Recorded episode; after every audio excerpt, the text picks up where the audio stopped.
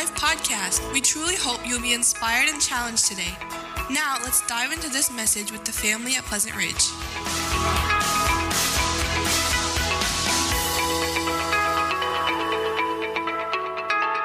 God has really blessed us with worship and the people sharing prayer and testimony. Um, just a beautiful service, Palm Sunday, and I just appreciate that. One of the things on the sermon I'm talking about, the elders are doing a series out of First Timothy on the first Sunday of the month, and each of us are preaching. One of the things about this sermon is the scripture that I'm going over does not mention God, Jesus, the Holy Spirit, does not mention any theological things like grace and, and redemption and salvation. Uh, it doesn't mention anything about, you know, the fruits of the Spirit, love, joy, peace. It's all just real practical stuff. And I thought, how do I tie it into what the worship we just have with this? Well, when Jamie was singing, How Beautiful is the body of Christ. And that's a wonderful big picture. But to make that happen, there's some nitty gritty that we have to work on. And that's what we're going to cover today. So that's the tie between Palm Sunday and the, that wonderful time of worship and communion. Um, I was thinking, I'm going to try not to use names today, but you guys might know who they are. I was thinking of the nitty gritty story I heard about a certain gentleman in this, and this is just off the top of my head. They had a John Deere combine he needed to sell. And to make it beautiful, he hand waxed the whole thing. Now, so to make this body a beautiful thing, we're going to get down into the hand waxing the uh, uh, fixing the engine, um, changing the oil. You know, you might see this beautiful car, but if you don't change the oil, you might have trouble. Um, so today we are in 1 Timothy chapter 5. And we are going to be verse 17 to the end of the chapter. Um, and Jonas back there is going to be running the slides for me because I'm not, I'm a man. I can't preach and read up here and run my computer. And well, Mike can. Mike, sorry, he's talented and he's done it a lot. I'm not very talented. So we're going to be in 1 Timothy 15, 17 to 25. Um, and today I want you to take away from here that just biblical eldership details matter church leadership, the details matter. And there's some things in the Bible that we are given details, and this happens to be one of them, and we'll be going over it. Um, like I said, this, uh, this sermon is about church leadership. So, Wednesday night, we're having a Passover meal. We'll have tables set up here. It's by Rock of Israel Ministries, which is a ministry that our church supports. And in his newsletter, he had a joke about church leadership. Uh, this is you know, so they're strongly trying to evangelize Jewish people, this ministry, Rock of Israel. So here's their month, uh, this month's Jewish humor.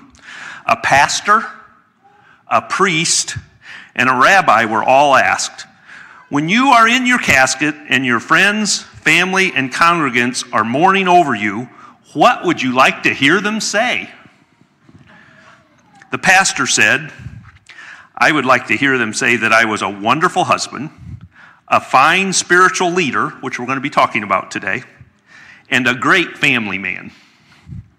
The priest said, I would like to hear him say I was a wonderful teacher, a servant of God, who made a huge difference in people's lives.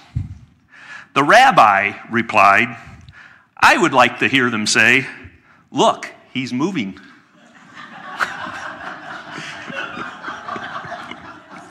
Church leadership.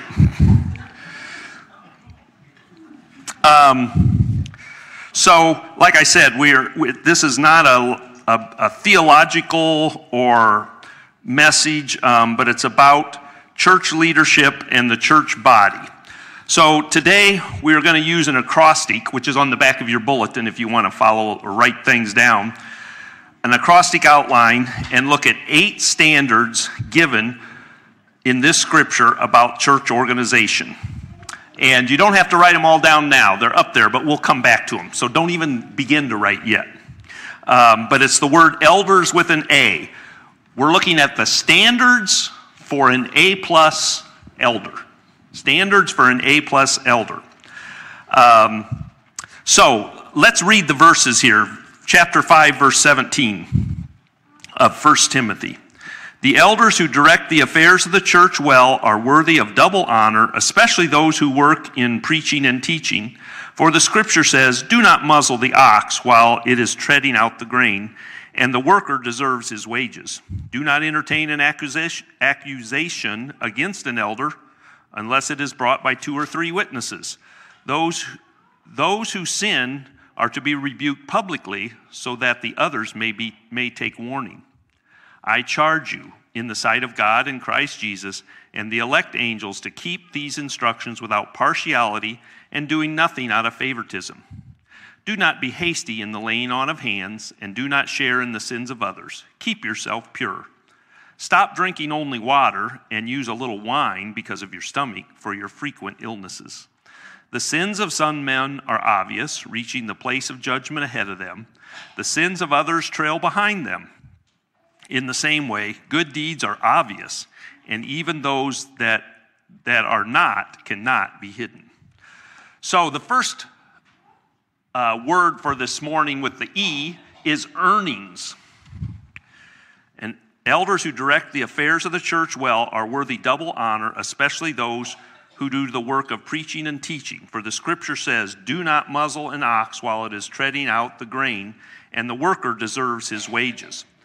From this verse, verses, we get several uh, principles of elders. Um, elders are leaders in the church.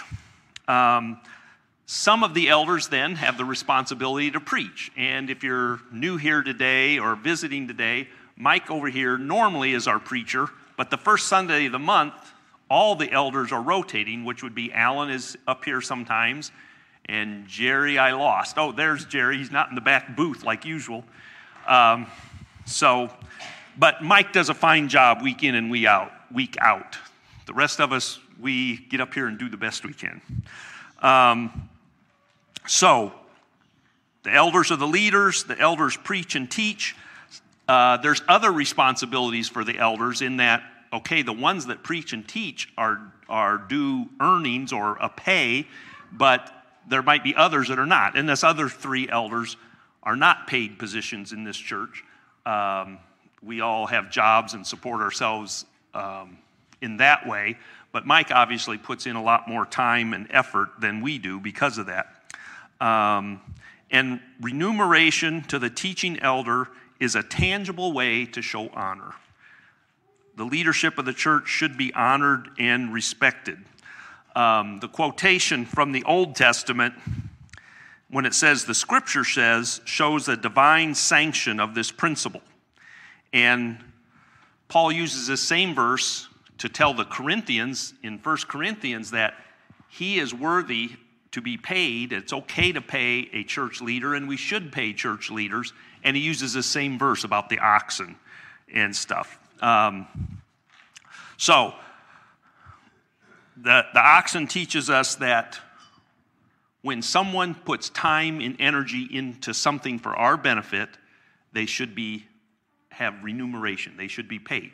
The oxen is putting time and energy towards the farmer to walk through the grain and, and separate the stalks and the chaff and the grain, and he's also free to eat all he wants as he's doing that.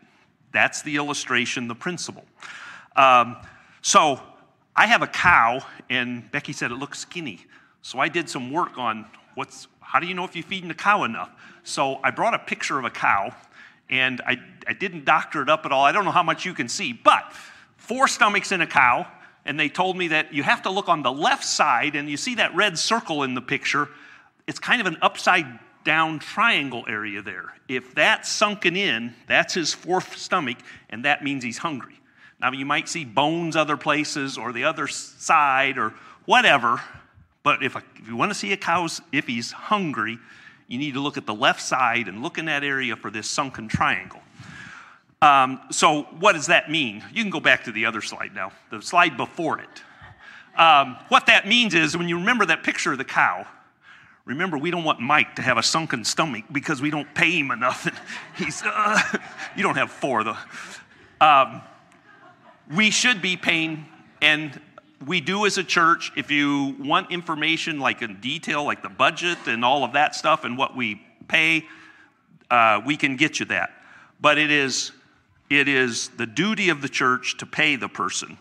Um, now, it's kind of, some of these things are kind of personal. Okay, elders, you need to be doing this and this. There's four elders in that church. Kind of mean, or in this church, it mean, kind of means the rest of you could go home because it's all talking about elders. But I'm going to try to bring in, so in this part of earnings, the E of elder, we all need to be tithing.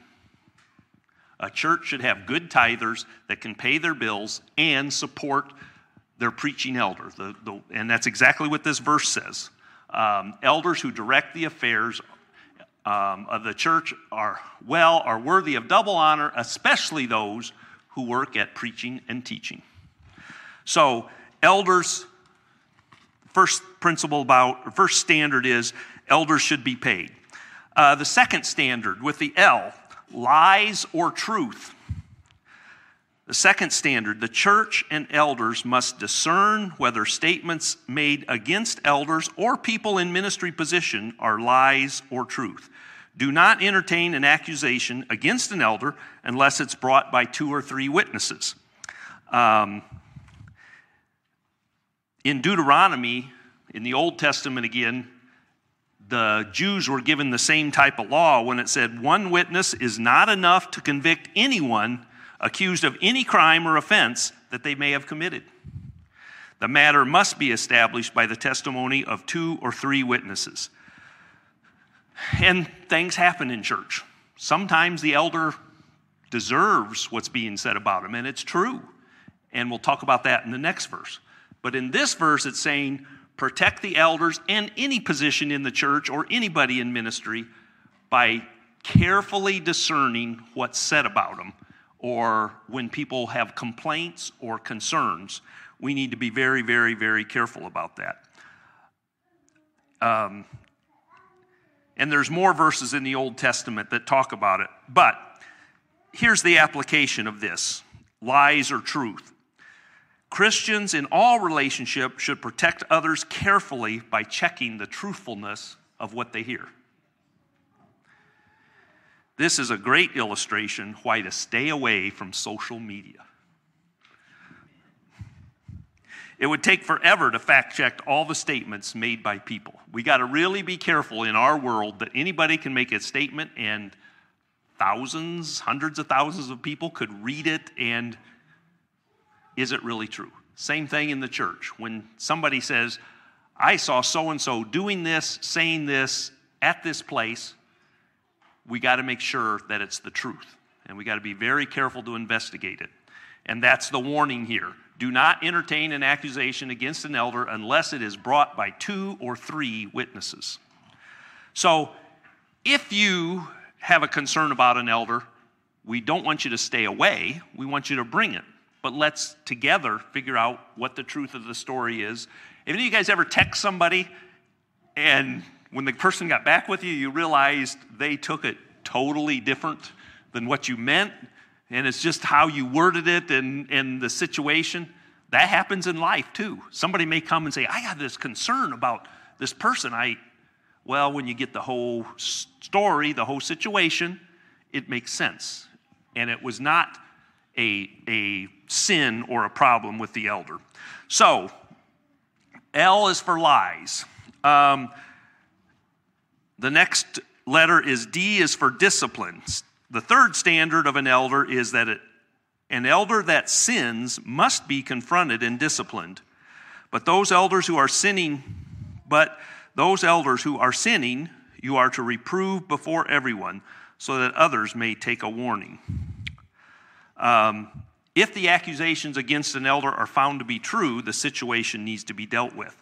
It is very important to know, notice in verse 20 that that word sin um, is written in such a way that it indicates a continuing action, something that happens continuously or repeatedly, or something that is in the process of happening. Because none of us are perfect.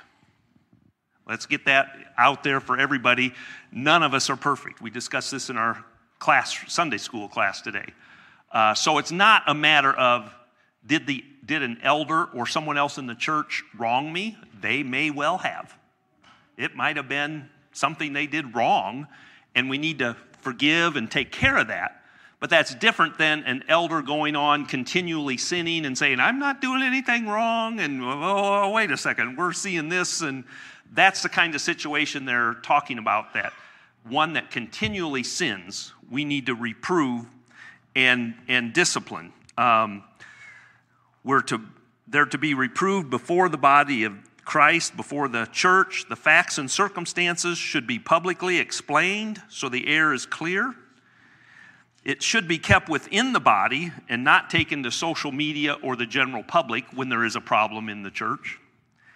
And the innocent parties in the matter should be protected. Sometimes there's, there's people that were innocent in the situation and we need to protect them. So when there's a problem in the church, it's difficult for us elders to handle. How do we discipline the person that needs it? Are they asking forgiveness? Are they repentant? Or are they obstinate saying, I didn't do anything? All of that makes a difference. But um, there, is, there is discipline that needs to be done. We have all heard of many accounts of pastors and church leaders who have continued in some grievous sinful situation. This is a very sad part of church life, but it is also part of the sinful fallen world we're in. So at times, there needs to be discipline with elders and other people of the church. Uh, the next letter, E, um, evenness. That's the best I could come up with for an E. Evenness. I charge you in the sight of God and Christ Jesus and the elect angels to keep these instructions without partiality and do nothing out of favoritism. Um, the words I charge you show the seriousness of what Paul's saying. I charge you. And the elders are to treat people without favoritism or partiality. Another verse that kind of gives us an illustration of this James says, My brothers and sisters, believers in the glorious Lord Jesus Christ, must not show favoritism. Suppose a man comes into your meeting wearing a gold ring and fine clothes, and a poor man in filthy old clothes also comes in. If you show special attention to the man wearing fine clothes and say, Here's a good seat for you, but say to the poor man, Stand back there or sit on the floor by my feet. Have you not discriminated among yourselves and become judges with evil thoughts? We, as elders and the whole church body, need to look at people and not show favoritism um, and not show uh, or be impartial in how we treat people. And to be honest with you, sometimes that's hard. We, we judge people we look at them and, eh, well, you know, but the Bible is warning us that we ought to be impartial and not show favoritism in uh, the way we treat people. When we have visitors come in our church, it shouldn't matter at all how they're dressed. That's exactly what James is saying. We greet them, we welcome them, we want them to be a part of our church body. Um, so, Now, we've looked at four standards earnings, lies or truth, discipline, evenness. Now we're moving on to R. R is responsible appointments. Elders, the fifth standard is elders must be responsible and careful about the appointment of people to positions in the church. And here's what the verse says Do not be hasty in laying on of hands, and do not share in the sins of others. Keep yourself pure. So we're not to appoint an elder too quickly. That's what the laying on of hands refers to. Um, and we need to be careful. It is hard to judge the character of another person. How many times has somebody gotten into a position and you've heard about how they failed? I mean, it is hard to judge the character and the, the qualities a person needs to be an elder or to be anything that we, any ministry, any service of the church. Um, that, but that's what this verse is saying is be careful, do not lay hands on, and do not share in their sins. Um, I'm trying to keep moving here to get this all covered. Um, so, the elders, we need to find someone in positions, and even as elders, um, we need to make sure that they're gifted and mature enough spiritually for the position. And that is a difficult thing to do. And this verse says, Do not be hasty on the laying on of hands, do not share in the sins of others. As church leadership, if we, if, if we have somebody and they are one, of, one that sins or falls and they need church discipline, part of that responsibility is us. That's what I believe this verse is saying. Do not share in the sins of others. Maybe we were not careful enough, and maybe we laid hands on too hastily. Um, this verse is telling be very careful about positions and people in the church and, and what you uh, who you appoint. Okay, the next one, S. Uh, this standard, and this verse kind of jumps in the middle, but the, the standard number six for elders is elders should take care of the strength and condition of their physical body. Um, he says, stop drinking only water and use a little wine because of your stomach and your frequent illnesses. Um, after saying be pure in verse 22, Paul wants to make sure Timothy is not saying, hey, don't drink wine. Um, I believe that the wine is wine, and some people say it was only grape juice, whatever. Paul is saying something that be careful about how your, how your physical body is doing. He's telling, to, telling Timothy to take time and energy to take care of yourself. Take time and so I got a challenge for Jerry, Allen, and Mike. 5:30 tomorrow morning, we're meeting at Planet Fitness. we're gonna we're gonna take take this to heart. No, you ready, guys?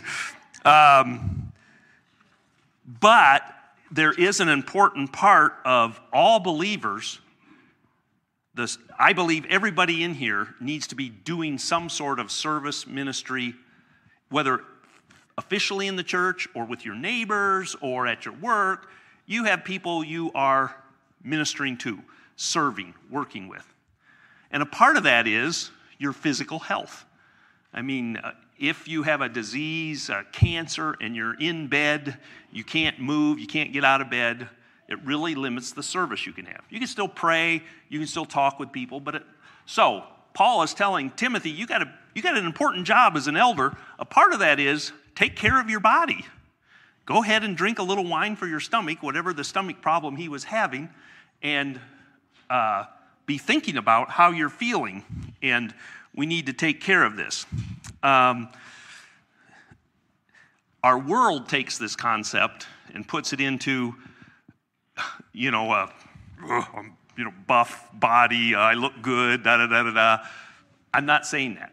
The concept of taking care of your body is good, but it's not for the purpose of looking good. It's for the purpose of serving God. You don't have to look good to serve God, but you have to have a body you can use and do that. So that's what I get from these verses that he's talking to Timothy about his, his strength and his, his body. And, and we have some people in here that are really serious about this. We have one person that a week or two ago went to the taping of Ninja Warrior as a Ninja Warrior. Um, another guy I talked to, he said, "Oh, I don't, I don't squat very much. I only do 400 pounds." uh, um, and I know there's a person in here that does go to the gym in the mornings fairly regularly. Um, so we have people like that. But it doesn't take all that. It just takes taking care of yourself. Do a little bit. A little bit of, uh, you know, they, they say cardio, stretching, and strength building. Those are the three pillars of your physical body, and we all need to be doing enough in those. I don't know what enough is for you. You got to decide that. I'm not going to tell you.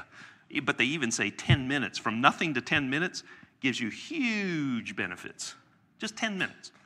But uh, so, this point, he's saying, take the strength is your physical body.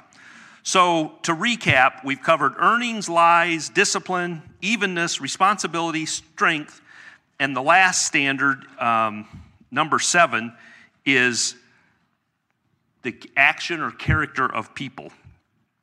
Um, actions, good and bad, uh, can be difficult for an elder to discern.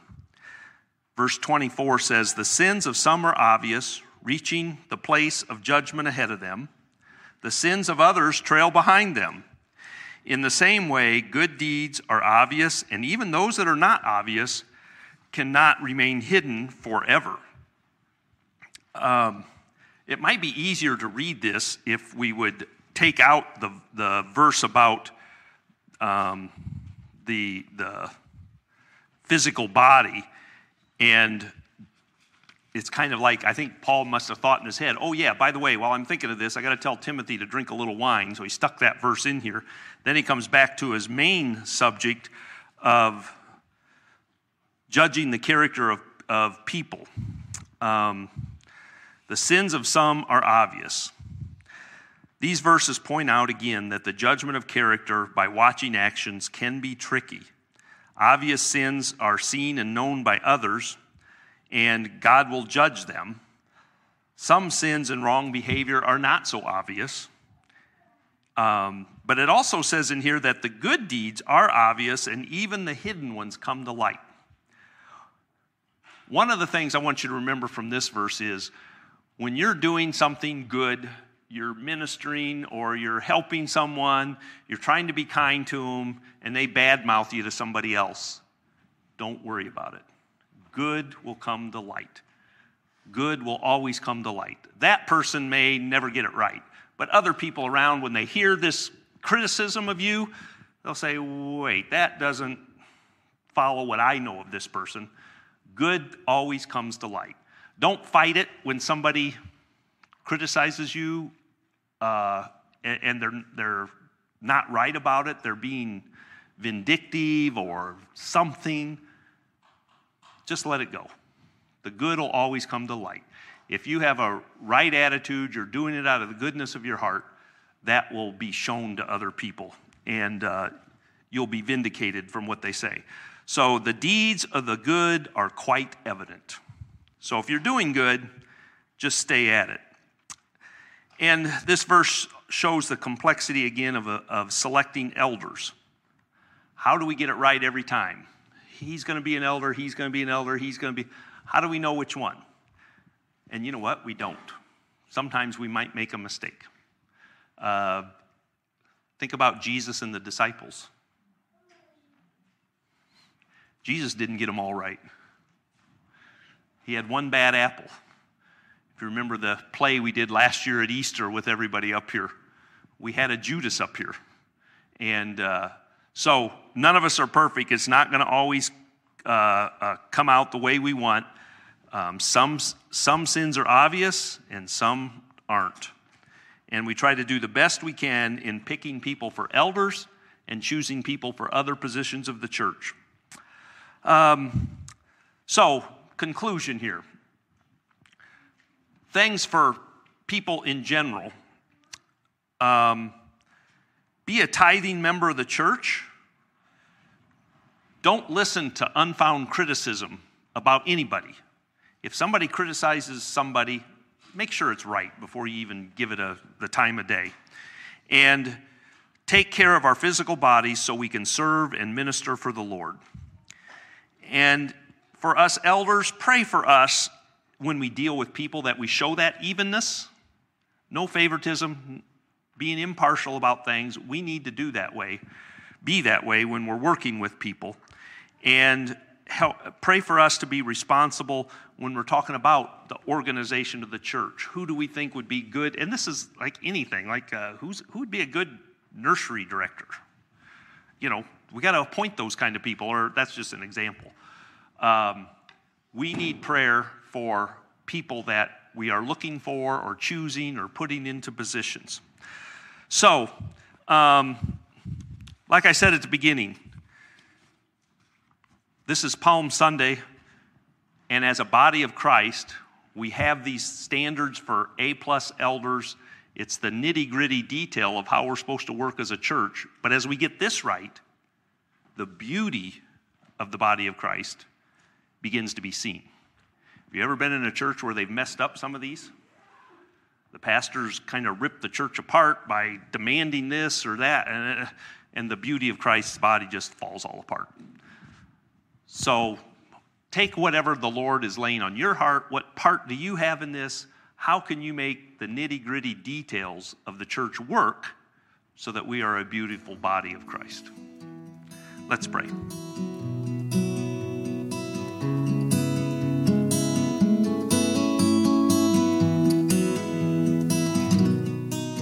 If you're interested in more information about our church or knowing the peace that Jesus gives, visit our website at lifeattheridge.church.